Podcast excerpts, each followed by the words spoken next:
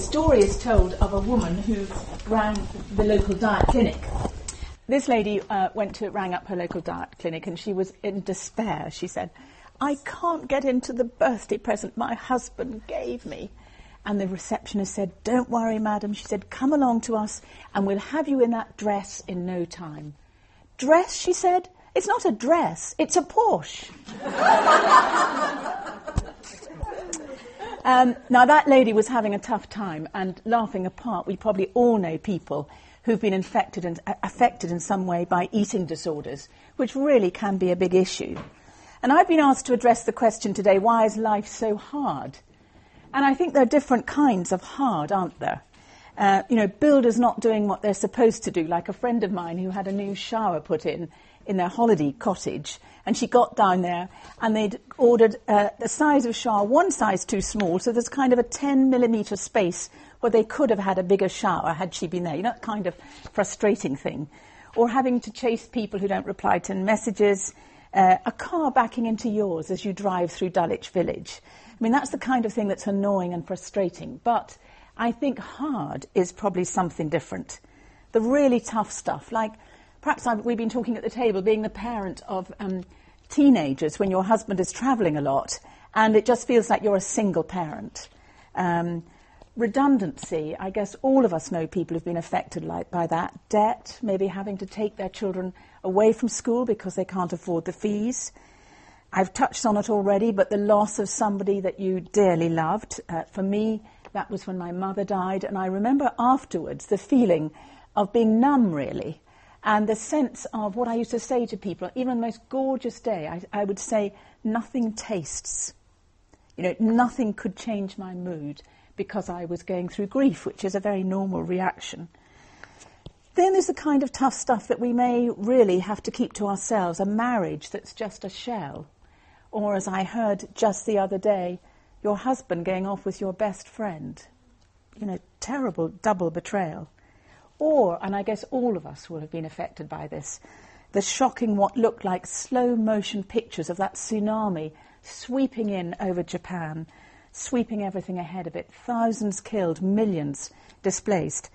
Life can be frustrating, but that is tough. That is really tough and hard. But I want to tell you something curious. When life can be, is going really well, you can also have that feeling as if something is missing. Many years ago, Helen Mirren, that most distinguished actress, gave an interview, and she'd just been awarded an Emmy in Hollywood. And she said the most amazing thing. She said, Do you know what it felt like when I was standing there? Now, remember, she'd reached the pinnacle of her career at that time. Everything she'd always aimed for, she'd just got there. And she said, Do you know what I was thinking as I stood there with the Emmy in my hands? She said, I was thinking to myself, Is this it then? Is this as good as it gets. And she was saying something very, very moving that restless, grass always greener, never satisfied, guilt making, if you're successful, feeling that there must be more to life than this. Now, it was never meant to be like that. Life was never meant to be hard. And in the next few minutes, I'd like to explain why. We'll be looking for answers in a book that has everything in it. All human life is there. I think the News of the World used to say that. Dysfunctional families, the answers to um, looking at the big questions like suffering, meaning, and purpose, um, parenting, time management, depression, and that's only the Old Testament. I'm talking, of course, about the Bible. People have such a wrong view of the Bible again. Um, if you look at the, the book of Genesis, it tells you what life was meant to be like. We read there of man and woman in perfect harmony with one another, with the world around them, and with God. It speaks of their freedom to enjoy all of creation except one thing. And God said they were not to eat from one particular tree, for that would bring death into the world. You know what happened. Imagine everybody here knows what happened. They did precisely that, believing the lies of the snake that if they did eat of that one tree, and of course he also said to them, Did God tell you not to eat of any tree? He sowed a doubt. Satan said, You will not die, which is a direct lie because they did. And from that moment, they directly disobeyed God, and cosmic upheaval was the result. Man's relationship with God was broken, the harmony between human beings was fractured, And death and disease, yes, yes, and earthquakes came into the world. All the things that stop the earth from being perfect. That is why life is so hard. Now, the thing to note about that original state of Eden is that we were all meant to live on three planes the physical, the emotional, and the spiritual. Most people live life on two planes. We all have physical appetites, we get hungry, we get thirsty, so we eat and we drink. We have emotional hunger, we all live, need relationship, whether it's with family, with friends, or whatever. But there is also spiritual hunger. we were made to run on God. And to quote C.S. Lewis, that great English writer, a car was made to run on petrol, and if you try to run it on lemonade, it won't work because it wasn't made that way. And Lewis went on to say if we try to live our lives without God, it won't work because we weren't made that way. The other thing we learn in Genesis is that we were made to be eternal. Death was never meant to be, it was not there in the beginning. And you know, every human being has within them that desire for eternity. They may express it in different ways. They may want to build great monuments to themselves or leave a legacy behind them. Or simply sense the pain of a world where change and decay is all around. However beautiful a sunset, you know it's not going to last. However wonderful a friendship, you know one or other of you will die sooner or later. And in Ecclesiastes, that amazing book that talks about there's a time to die, a time to live, and so on, there's a wonderful phrase God has made everything beautiful in its time. He has also set eternity in the hearts of men. We have that longing to be eternal because God put it there. And please don't think of eternity as boring, you know, twanging harps on clouds and how very boring. I like to think of it this way, and again, I ex- expect everyone here can think of a moment in their lives, or, you know, if we're fortunate, quite a few moments, when it was so amazing that we just said, please, please let time stand still. I don't want this ever to stop. Well, you know, that is what eternity is going to be like. So amazing, so happy that we will not want time to stop. And in Jesus, we have the answer to those longings. Turn with me to that little booklet. Turn to page 22. And here we're going to find the answer to three questions. Who is Jesus? Why did he come to the earth? And how does that affect you and me? Let me read a few verses. I'm at verse 27 on page 22. Jesus and his disciples went on to the villages around Caesarea Philippi. On the way, he asked them, Who do people say I am? They replied, Some say John the Baptist, others Elijah, and still others one of the prophets. But what about you? he asked. Who do you say I am? Peter answered, You are the Christ. Jesus is asking his disciples who people say he is, and as we've seen, they give a variety of answers. Some John the Baptist, some uh, the prophet Elijah from the Old Testament. But then Jesus turns to them and says, But what about you? Who do you think? And Peter blurts out, You are the Christ in Peter's eyes, Jesus was none other, none other than the Messiah, the anointed one, long foretold in Jewish scriptures, the one God would send to save the world. And how had Peter come to that conclusion? Well, if you look earlier on in this little booklet, and I hope you will, you'll find something very fascinating. I'm a lawyer, a solicitor by profession, so evidence is very important to me. And if you look at the evidence for who Jesus was, it's very compelling. First of all, they heard him give amazingly authoritative teaching. Somewhere else it says he speaks like no one else does, one of the uh, people who heard him. They'd seen him calm a storm, heal all kinds of diseases, cast out evil spirits, and even raise a 12 year old girl back from the dead. In other words, he had power over nature, over disease, over evil, and over death itself. And only God has that kind of power and authority. God, the creator of the universe, had come into the world. He didn't stand aloof from his the suffering like other religions teach, but he came into it. And Jesus knows what it's like to be bereaved, to be betrayed, to be misunderstood, to be hungry and tired. He was at once both fully human and fully divine. Now we come to our second question. Why did Jesus come to the earth? Well, look again at uh, the little booklet, verse 31. Jesus began to teach them that the Son of Man must suffer many things and be rejected by the elders, chief priests, and teachers of the law, and that he must be killed and after three days rise again. He spoke plainly about this, and Peter took him aside and began to rebuke him. But when Jesus turned and looked at his disciples, he rebuked Peter. Get behind me, Satan, he said. You do not have in mind the things of God, but the things of men. Jesus speaks very plainly here. He would have to suffer and be killed, and then he would rise again. And this, in fact, is nothing more than was prophesied in the Old Testament hundreds of years before, and most of the disciples would have been well versed in the Old Testament scriptures. But it never entered their head that the Messiah would actually be killed, nor did it enter their head that he would rise. So when he did rise from the dead, they were very surprised. The Old Testament puts it very clearly, and if you know Handel's Messiah, these words will be familiar to you. He was pierced for our transgressions, he was crushed for our iniquities. The punishment that brought us peace was upon him, and by his wounds we are healed. We all, like sheep, have gone astray. Each of us has turned to his own way, and the Lord has laid on him the iniquity of us all. You and I were made to be complete only when living in a relationship with God. And because of that rebellion at the beginning of time that we looked at, human beings have that, from that time been cut off from God, the one who alone can meet our spiritual longings, who alone can give us eternal life. I guess most of us know the feeling of trying to pray, and our prayers we feel as if they're hitting the ceiling and falling back at us. And the prophet Isaiah says elsewhere, it's not that God is deaf and he can't hear us. But there's a barrier between us and Him caused by our sin, our iniquities. And because we're all human, we're all sinners. Some people say, oh, you, people don't understand today what sin is. I think everybody understands what sin is. A two year old understands. You just watch a two year old trying to tempt you. You know, you say, you can do anything you like, but just do not go into the kitchen. What do they do?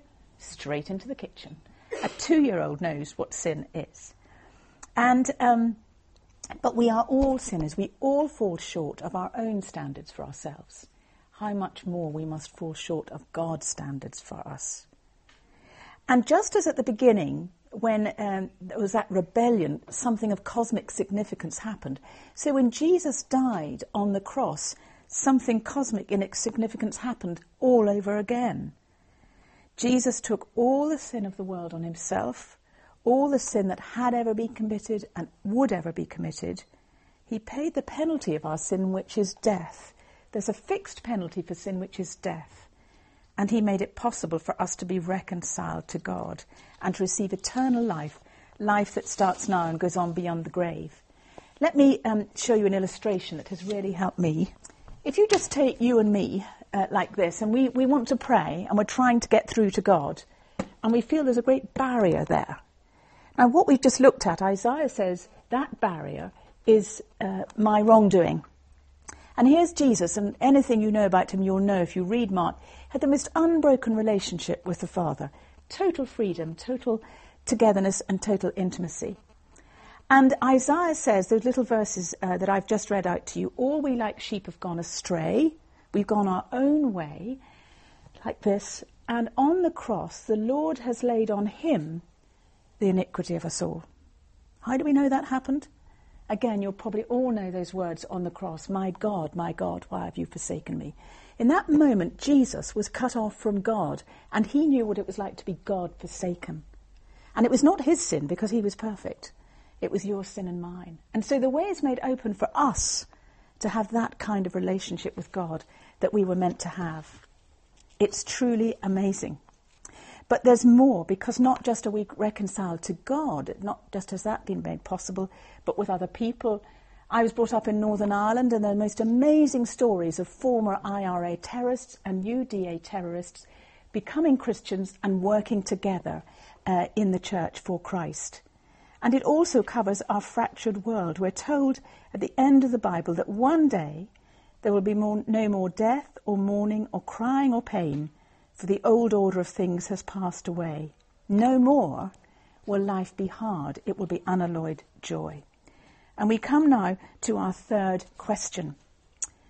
How does this affect you and me? Well, just again look at uh, verse 34 in that little passage. Then Jesus called the crowd to him along with his disciples and said, If anyone would come after me, he must deny himself, take up his cross, and follow me. For whoever wants to save his life will lose it, but whoever loses his life for me and for the gospel will save it.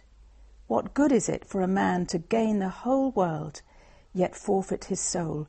Or what can a man give in exchange for his soul? It sounds like a paradox, doesn't it? Saving your life by losing it, gaining the whole world, yet losing your soul. What Jesus is saying is something we can all observe. And it takes us back to the beginning of the talk. You can spend your whole life working and achieving all your ambitions, and yet when you achieve them, it's not enough, just like Helen, Helen Mirren found. Because none of these things will satisfy your soul, your inner hunger. And the terrible tragedy is that we are surrounded by people every day trying to gain the whole world without any reference to God, spending hours on doing up their houses, trying the latest designer clothes, making sure their children get into the right schools. And they may not feel great underneath, so they go to yoga or therapy. But it's never enough because they're acting like someone trying to run their car on lemonade. And if they carry on like that, they'll end up when they die forfeiting their soul without God forever. God's desire is that that should happen to no one. But receiving eternal life is not automatic. You're not a Christian because you're English. You have to make a personal response to the risen Christ. And marriage is like that, isn't it? You meet someone, you talk to their friends, you get to know them a bit, and on a particular day, you stand up in front of all your nearest and dearest and commit the whole of your life to that other person. That, in my mind, is a huge step of faith. Because this person, you haven't seen them act in every circumstance, you don't know what they're like, it's a huge step of faith. Yet we do it. We think it's a reasonable way to act. It's just the same with Jesus, except He is perfect. He will never let you down or disappoint you. And of course, things will have to change. Of course, it won't be easy, but the prize, having given your life to Christ, the prize is to save your life and receive eternal life. That prize will be 10,000 times worth it earlier in Mark's Gospel, and time is rushing on, I've got to finish, we read a story about a farmer sowing some seed, and it's very interesting. There are a number of different responses to that seed. And um, uh, Jesus used it as an illustration of what happens when people are considering what we've been talking about this morning. Some people show absolutely no interest and forget all about it, like seed that's snatched away by birds.